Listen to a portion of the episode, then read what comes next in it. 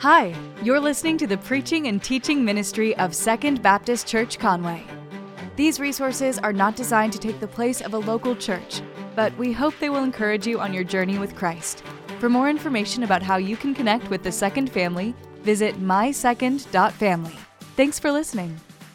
Isaiah 31. When I was in seventh grade, in seventh grade, I remember it was seventh grade because of the house that we were living in. My parents decided to leave us home alone.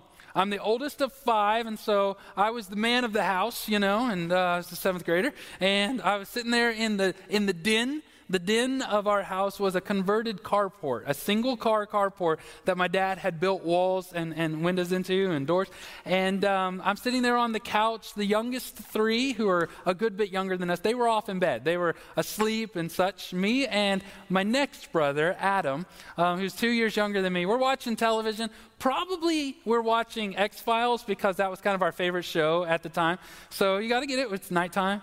We're home alone we're watching X Files, all right? And so I'm on the couch here at the sofa. My brother is sitting on the floor there in front of me. And suddenly, um, I don't know when, but suddenly this huge boom hits the wall right behind me, all right? This wall right behind me. My brother stands up and lights out of that room like a cannon. He was gone. I mean, like, he didn't ask questions, he didn't look around. he was up and gone, right? And so I'm sitting there on the couch, and um, I'm not a runner when I get scared. I'm a freezer, all right? And so I just lock up like I'm about to die. A few seconds later, another boom. And then a few seconds after that, another boom. And I have not breathed in nor out in the last few moments. I'm in full cardiac arrest, and I'm fully understanding what the Bible means when it says that Jesus is a friend that sticks closer than a brother. Because my brother was gone. He was half a house away and he was under his bed.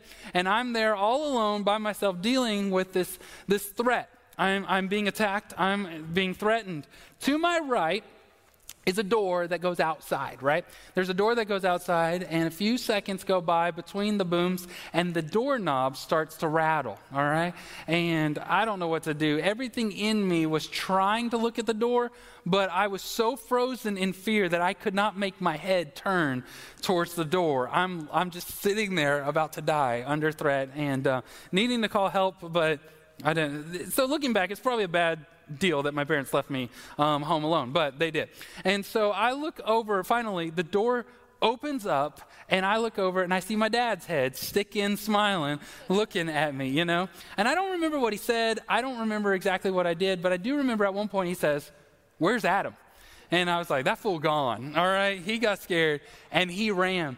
We didn't have a conversation, my brother and I, at that time because, you know, he's a fifth grader and I'm a seventh grader. We weren't really delving into the deeper meanings of life. But I did now, looking back, wonder where did my brother run? Where did he go that he thought was going to be secure? Where did he go that he thought would be safe? At that time in our life, the greatest level of security and safety we had was on the other side of that wall laughing at us, right? My dad and my mom. They were gone, and sadly, for my siblings' sake, I was the next line of defense. And he ran off and hid somewhere in our house. He ran off and hid looking for that. And that really brings up the question that's found in Isaiah 31. When you feel threatened, where do you run? When you feel that you are under attack, to whom will you go? That's the question and the heartbeat that's going on in this phrase. And it really does bring up this concept or this, this, uh, this realization that the direction in which you're looking is the direction in which you will run. I'm going to explain that a little bit more as we go on throughout the rest of uh, this morning, but the direction in which you're looking is the direction in which you run. So today, I'm going to look at Isaiah 31. We're going to answer that question. When you feel threatened, where will you go? And what is threatening you? But before we do, let's read Isaiah, or let's pray together. And then um, you pray for me, I'll pray for you. God, thank you for this morning. Thank you for your words. Would you open our mind, our eyes, our hearts? Uh, as we read the word of God, would you, would you teach us where we need to change? God, I pray that we would leave here today, even if we feel threatened, even if we feel under attack. God, I pray that we would leave here running toward the lion, running toward the eagle. So, God, protect us, give us strength when we feel alone. And it's in Jesus' name we pray together. Amen. Isaiah 31 is within the context of the nation of Assyria was attacking Israel. They were coming in from the north, and they're, and they're bad dudes. And so the Israelites felt threatened and felt threatened for good reason. Listen, if the Assyrians are to come in, they mean no mercy. They have no category for grace. The Assyrians are the same group of people that Jonah uh, so much did not want to go share the gospel with that, or the good news of Jehovah, that he uh, would rather run away from God than to share the good news of God to the Assyrians. These are bad, bad people in every imaginable way, whether it's secular history or it's biblical history. The Assyrians are horrible people. And so the Jews are feeling threatened as this nation marches to their north and they're looking for help. They are valid in their threat, they have good reason in their threat, but they are looking for help. And as we read uh, Isaiah 31 as modern readers, it really begs a couple of questions here. The first question is In what ways do you feel threatened? What is it that uh, is possibly right now in your life, or most commonly if you feel safe and secure right now, what is it that causes you to feel threatened or under attack? And then it asks the question that I've already asked this morning to whom will you go? Where are you going to go if you feel attacked, if you feel threatened? I think there's a number of ways that we could make a list. We could write down all of these things uh, that we feel threatened by. I wrote down a few of them. There is the loss of lifestyle or livelihood. Maybe you are at your job or at your work, you're feeling like possibly because of the economic downturn, because of different situations that are going on, you feel as though potentially your livelihood will be taken from you. There might be something done at work that there could be a situation brewing right now in which you did not do what is being said that you did, and yet you're kind of feeling like, well, I might, I might lose my job in this. You feel threatened by that. I know, and I speak to people regularly who feel that they, they won't be able to evolve with the changing infrastructure, the changing economics. Their skill set is getting outdated and they're not sure they're going to be able to keep up, and so they feel threatened by that. They feel like their livelihood or their lifestyle is going to be taken away from them. And that's a man, that's a valid threat. If you're feeling that, that that's a hard thing to deal with. That's a hard thing to wrestle to wrestle with and, and to carry with you. Another thing that is being threatened a little less personal but more broad is the concept of truth. What is true and what is wrong? We believe as Christians, we believe that there is truth, that there are things that align with reality, they reflect reality. We believe that there are things that are just not true. And yet, in our culture right now, there is this pervading, this, this, uh, this, this undercurrent of a denial or a questioning of whether or not there are things that are true and whether or not you can know that there are things that are true. The most common cultural way that you see this is in this very um, casual comment that people will make regularly, where they'll say something to the point of, Well, this is my truth, or you speak your truth. Now, I, I, understand what's going on in the phrase, but really the, the, the use of those words is nonsensical. It doesn't make sense. Truth is akin to something like, like the, the sun. You know, that big ball of fire that is in the air. There's something like that. We don't use possessive pronouns when we talk about the sun. Nobody says, This is my son. You tell me about your son, all right? It's just the sun. And that's similar to what the truth is. And maybe we can feel that truth is under attack. Maybe we can feel there's some sort of concept in which truth is under attack. People don't want to be called wrong, and the quickest way to not ever be called wrong is to say there is no standard, there's no truth, there's no reality, so you can just be or do or think whatever you want to be or do or think. I think also value and character are under attack. This sounds like an old preacher thing to say, but bear with me. I think that it's pretty obvious as I look around. We don't value what we used to call character anymore. I am convinced that you can be right and be decent at the same time.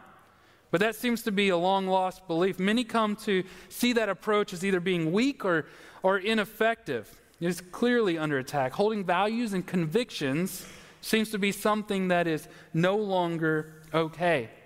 I think if you look at the news, if you look at one of the storylines that's dominating our headlines right now, one of the perfect examples of this is the, um, the nomination of the Supreme Court Justice, the nomination of Amy Coney Barrett. I always say her name wrong, but her nomination has brought up. Now, listen, I understand that people can have differences of opinions. If you've read her legal briefs and, and if you've read her opinions on things, you can have differences of opinions on things. And she and I have differences of opinion. One of the most known or, or common things about uh, Ms. Barrett is that she is uh, a Catholic. She's a practicing Roman Catholic. And so, of course, her Catholicism and my Baptism, whatever you call it, uh, they don't agree with one another. I have some theological bones to pick um, with Miss Amy, but, but there are some things that we agree on. There are some things like the sanctity of human life, which begins at conception. Also, the way in which you read the Constitution, that you read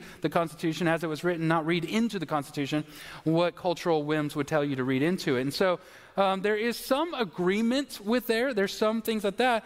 But those are not really a lot of the things that are being debated, uh, the constitutionality or how you.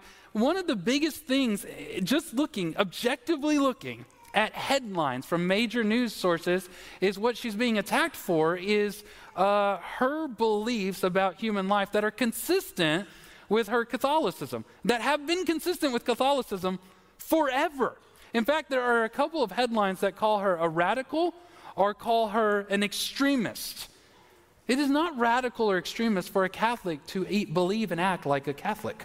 That's just being a Catholic. That's just the way that goes. But those things are being attacked. Why? Because in some ways and in some regards, Christianity and the concepts of Christianity are now considered to be extremist.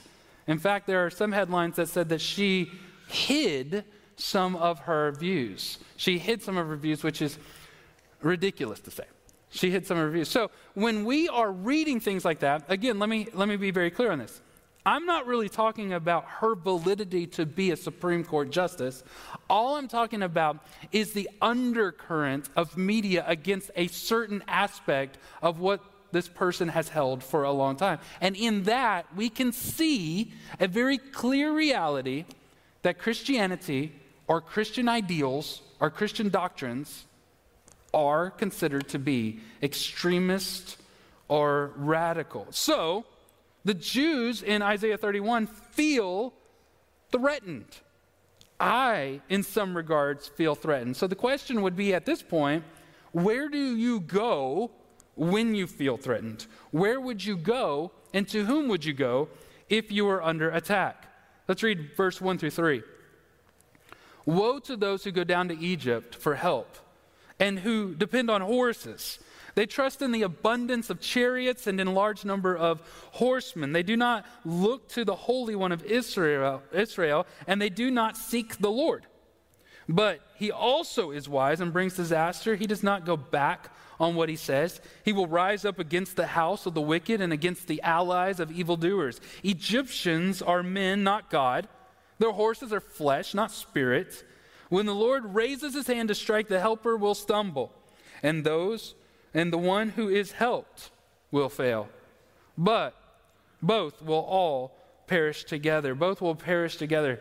The concept here is that the Jews felt attacked from the Assyrians from the north, so they looked to the south for an ally. They looked to the south for help. And if you know biblical history or if you've read the Bible before, this is on its face insane. It doesn't make sense, it doesn't align with the biblical story. And yet, in some regards, there is a little bit of sense. There is some logic to it. So, if the Assyrians are attacking you and you feel threatened by sword and spear and, and armies, then you're looking for an ally that has more swords and more spears and what it calls an abundance of chariots and a large number of horsemen. You're going to look for that sort of help. However, God told them specifically not to go to Egypt for that sort of help for, for a number of reasons. Listen in Deuteronomy 17 verse 16. When God was establishing the, the throne, the kingdom of Israel, he was talking about the king, and this is what he says I thought this was a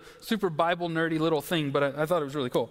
In Deuteronomy 17, verse 16, he says, However, he, the king, must not acquire many horses for himself or send the people back to Egypt to acquire many horses. There's a number of times where people could look at what God says and they're like, Well, I'm not real sure what God meant. I know I did wrong, but I wasn't clear on what God said. God literally says, Don't go to Egypt and get horses. And in Isaiah 31, it says, let's go to Egypt and get some horses, all right? And so it's clearly in regards, uh, in rejection. Why would God care if the king has a bunch of horses? Because God wanted the king of Israel and the, and the Jews and the Israelites to depend on him for military success. That's what God was wanting them to do. But they went to Egypt to get more horses. For the Lord has told you, Deuteronomy 17, 16 finishes this way. For the Lord has told you, you are never to go back that way again. So, first of all, God wants the Jews to depend on Him for military success. But that's not really how He explains it. He says, You are never to go back that way again. What does God mean by go back to Egypt? Well, you know, you know exactly what He means by that. The Jews were enslaved by the Egyptians. God freed the Jews from Egypt. And God is saying this essentially, you can get a king and you can establish a military and you can have strength and all of that sort of stuff. But when you need help, don't go back to the ones that enslaved you. Don't go back to the ones that killed the, all of the male children. Don't go back to the ones that, that beat you and ridiculed you. Don't go back to the ones that encircled you with pain and, and put chains on you. Don't go back to the ones that enslaved you. That's what God says to them, and yet they feel threatened and they went running back to the thing that enslaved them. We'll talk about that more in just a minute, but there's another element that's going on in 1 through 3. Not only are they going back to the ones that enslaved them, but they are ignoring the reality that our fights, our fights, the Jews' fights, were not just flesh and blood, that there was a spiritual element to it. They saw swords and spears and, and fallen walls, and they thought that was all there was to it. And the reality that God is trying to remind them of and us of as well is no matter what happens to you, that your greater fight has to do not with your physical body, but with your eternal soul. That's why he says the Egyptians are men, they're not God. You can think the Egyptians are strong. And I would even argue that God would say, yeah, they're super strong. But they're not God. And their horses are flesh, they're not spirit. You have a bigger problem going on, is what God is saying. God is reminding them of. The text that uh, Pastor David read earlier For our struggle is not against flesh and blood, but against the rulers, against the authorities, against the cosmic powers of this darkness, against evil, spiritual forces in the heavens. Obviously, we have real physical problems that we have to address. Obviously, there are things that happen in your life that are physical in nature, and you feel threatened by them. But what we have to constantly and always keep in mind is there is a greater spiritual fight that is going on. When it comes to Satan, what you have to grasp is, and never lose sight, is that your enemy, Satan, is never going to be your friend.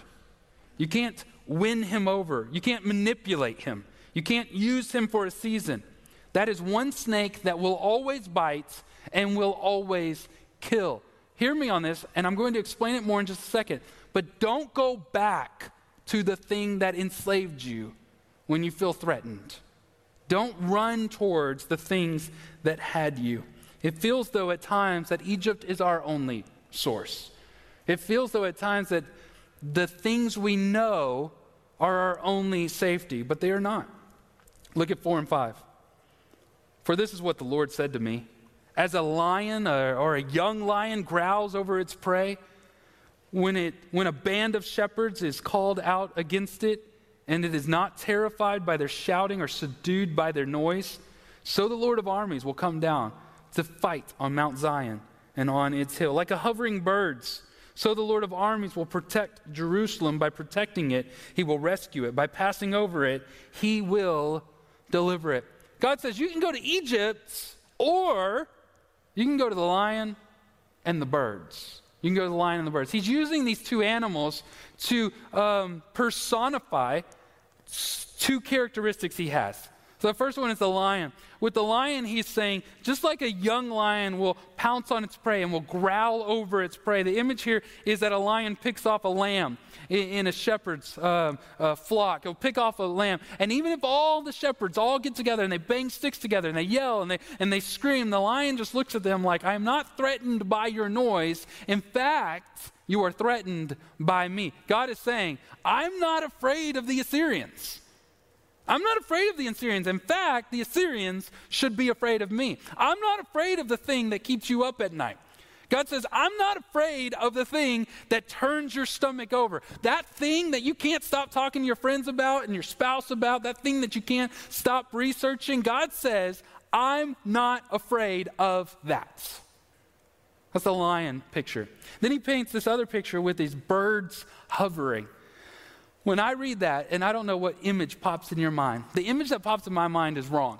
I, I picture seagulls. I don't know why I picture seagulls, but you ever been on the beach and there's just like a million seagulls? You want if, if you have one or two seagulls, if you want a million, just feed one of them, all right? And then you'll have a million seagulls. They'll all be flying around. And that sort of circling, that swarming is sort of the image that I picture here. I picture God saying, like birds that are swarming around, I'll protect, or something like that. I don't know. That's the imagery that I got, but that's not what God is saying. That's not what he's not talking about a swarm of, he's talking about one mighty eagle. He's not, he's not seagulls, he's an eagle. Look at the way that this is used elsewhere in the Bible. Deuteronomy 32, verse 11. He watches over his nest like an eagle and hovers over his young. He spreads his wings, catches him, and carries him on his feathers. Psalm 91, verse 4. He will cover you with his feathers. He will take re- you will take refuge under his wing. His faithfulness will be like a protective shield. He's not talking about hovering. He's not talking about attacking like he was with the lion. In this regard, he's talking about protecting. Anybody here brave enough to walk up to an eagle?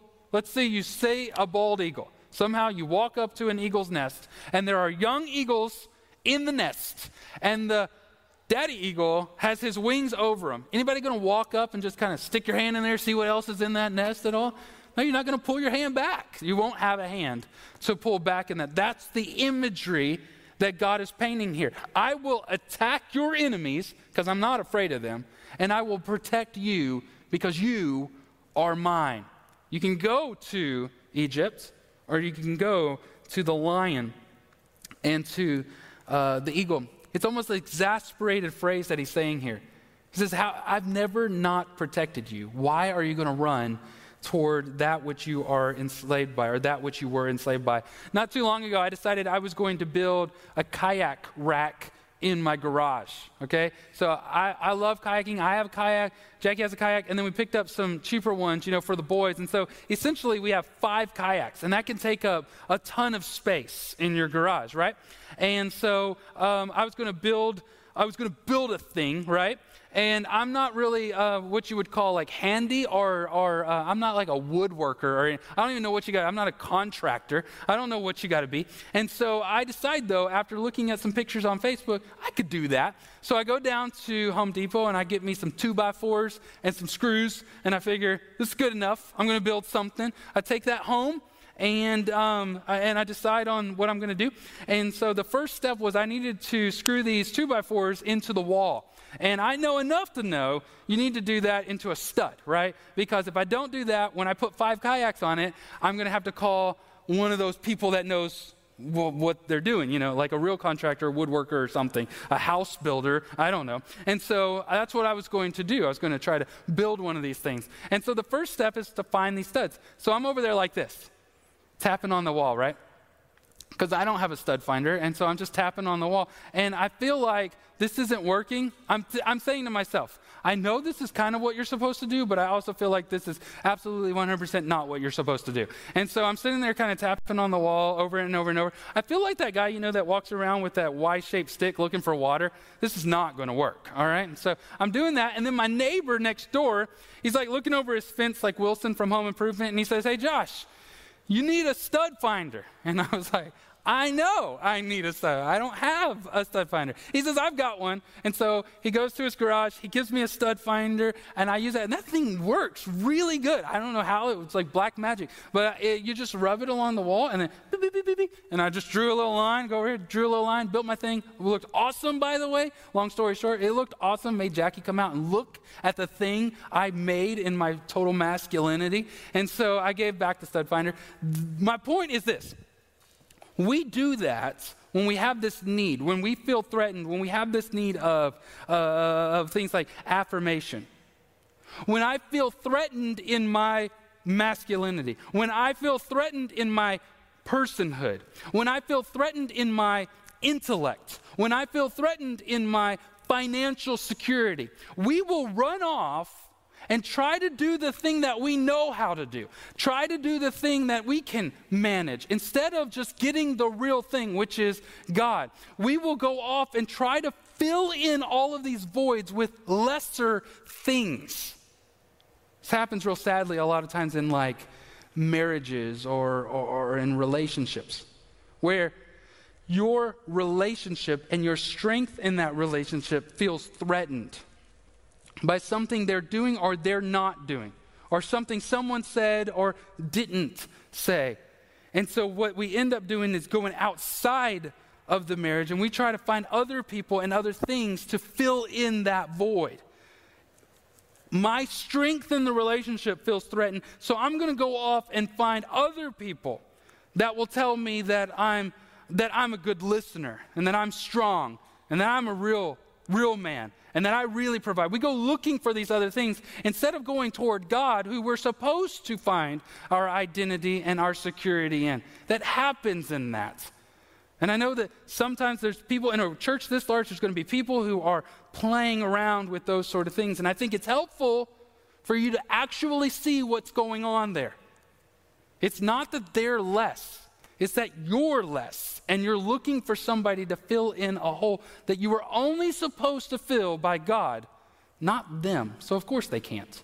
So, of course, they can't. We do this all of the time with our intellect and our finances. All of these things, we walk around looking like we're tapping on a wall, trying to find the answer. And in reality, what we really need is God. What we really need is somebody from the outside. God says, hey, you can go to Egypt or you can go to the lion and the eagle. You can go to the one that has always provided. Isaiah puts these two options out in front of you, and it reminds me, it reminds me of uh, the artwork, the quote from Joshua that many of you may have in your house, or maybe you've seen in somebody else's house. How many of you have either this quote in your house or you have seen somebody else, maybe your parents or something, have this quote As for me and my house, we will serve the Lord. Let me see your hands. How many? Look at that. Look at everybody. Y'all thought y'all had just a nice little unique piece of uh, something in your house. You didn't. Everybody has that. As for me and my house, we will serve. I've seen it etched in rocks outside of the house. As for this house, we will serve the Lord. I've seen it on the walls, and I think it's a great quote. It's really cool to have in your house.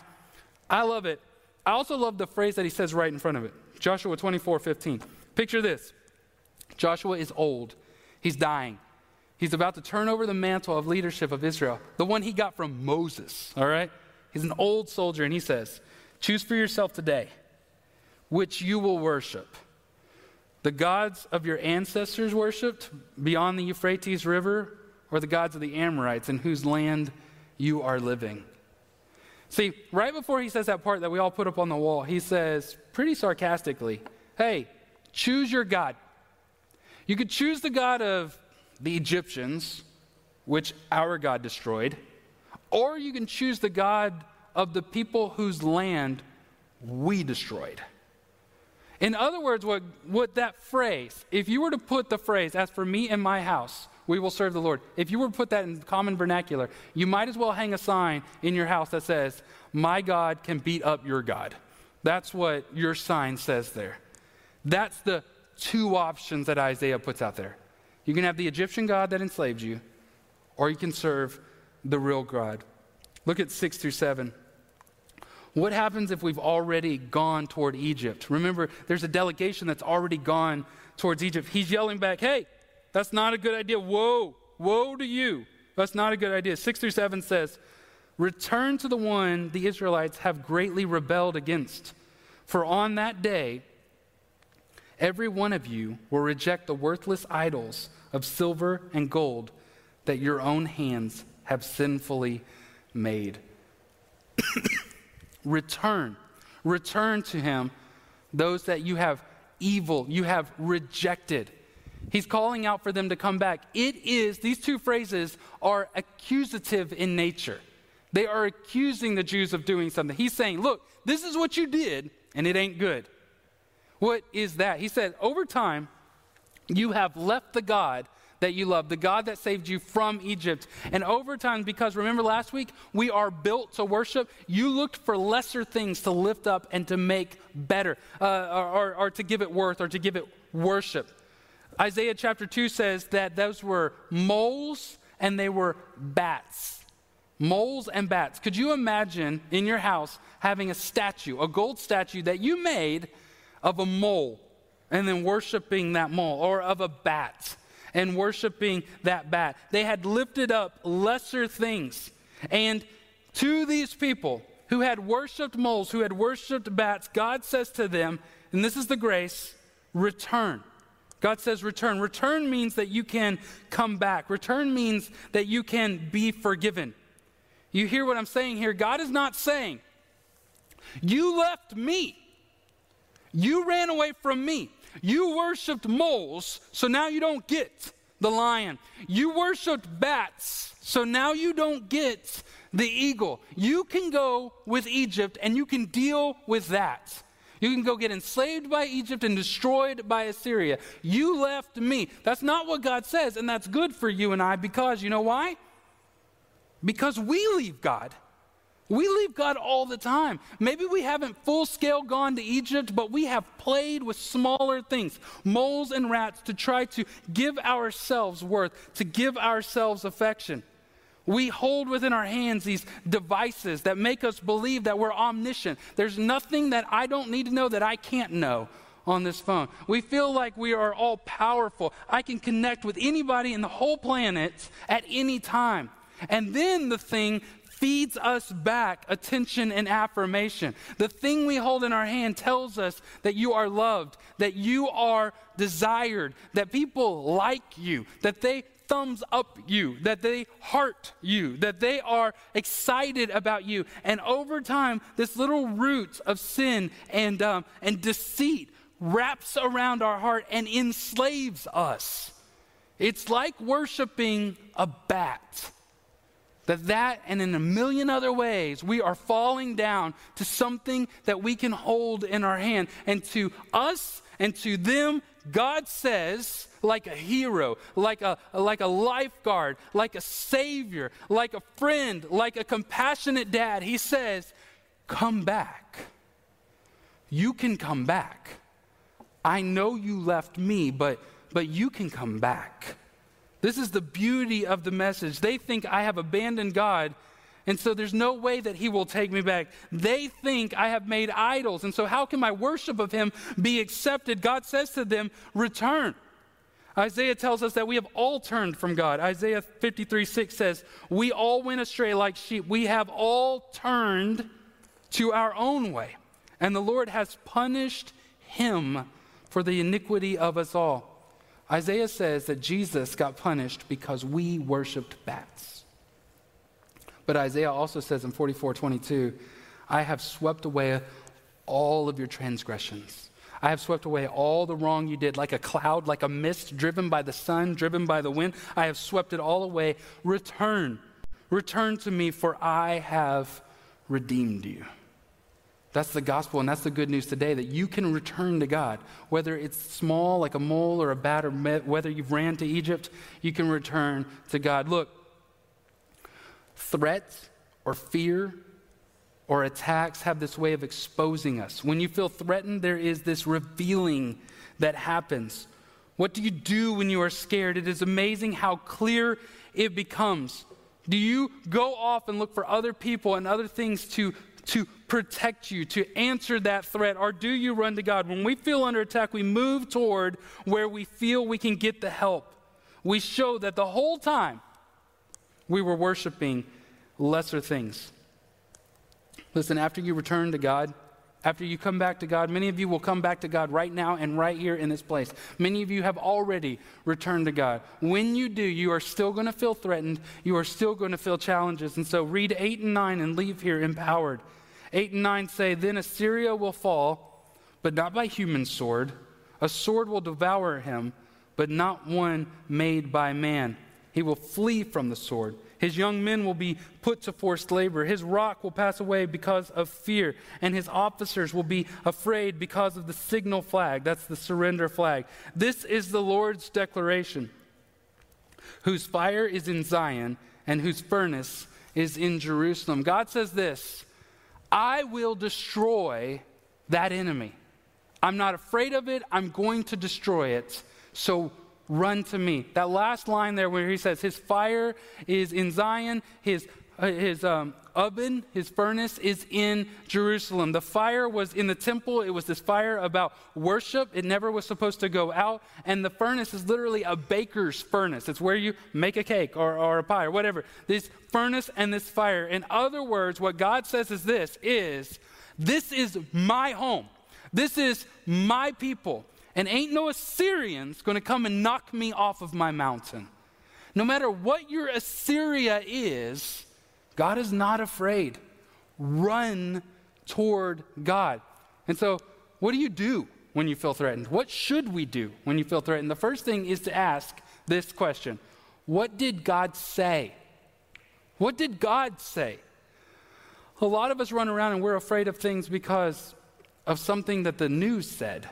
We're afraid because somebody else said something that the news says. And then when you ask them, they actually just read the headline and not the actual whole article. But both of you are afraid of it right now, right? We're afraid of what others say. The question, though, is and can you answer, what did God say? What did He say about your identity? What did He say about your worth and truth and reality? About them and us? What did he say about the threats? What did God say? And then the second thing is, what did God say and what can I say? See, because here's the reality and here's the greatest truth it is not your job to kill the enemy. God says he will kill Assyria. Exodus 14 14 says, The Lord will fight for you. You must be quiet. You must only be still. It is not your job to own the others. It is not your job to put them in their place. It is not your calling to destroy the evil. Remember, we all have responsibilities as dads and moms and as employees and as students. We all have responsibility, but ultimately, it's God's responsibility, and God has already won. You need only to be quiet. Our job is to speak truth in grace. Our job is to let them see, to show love, to glorify our Father in heaven.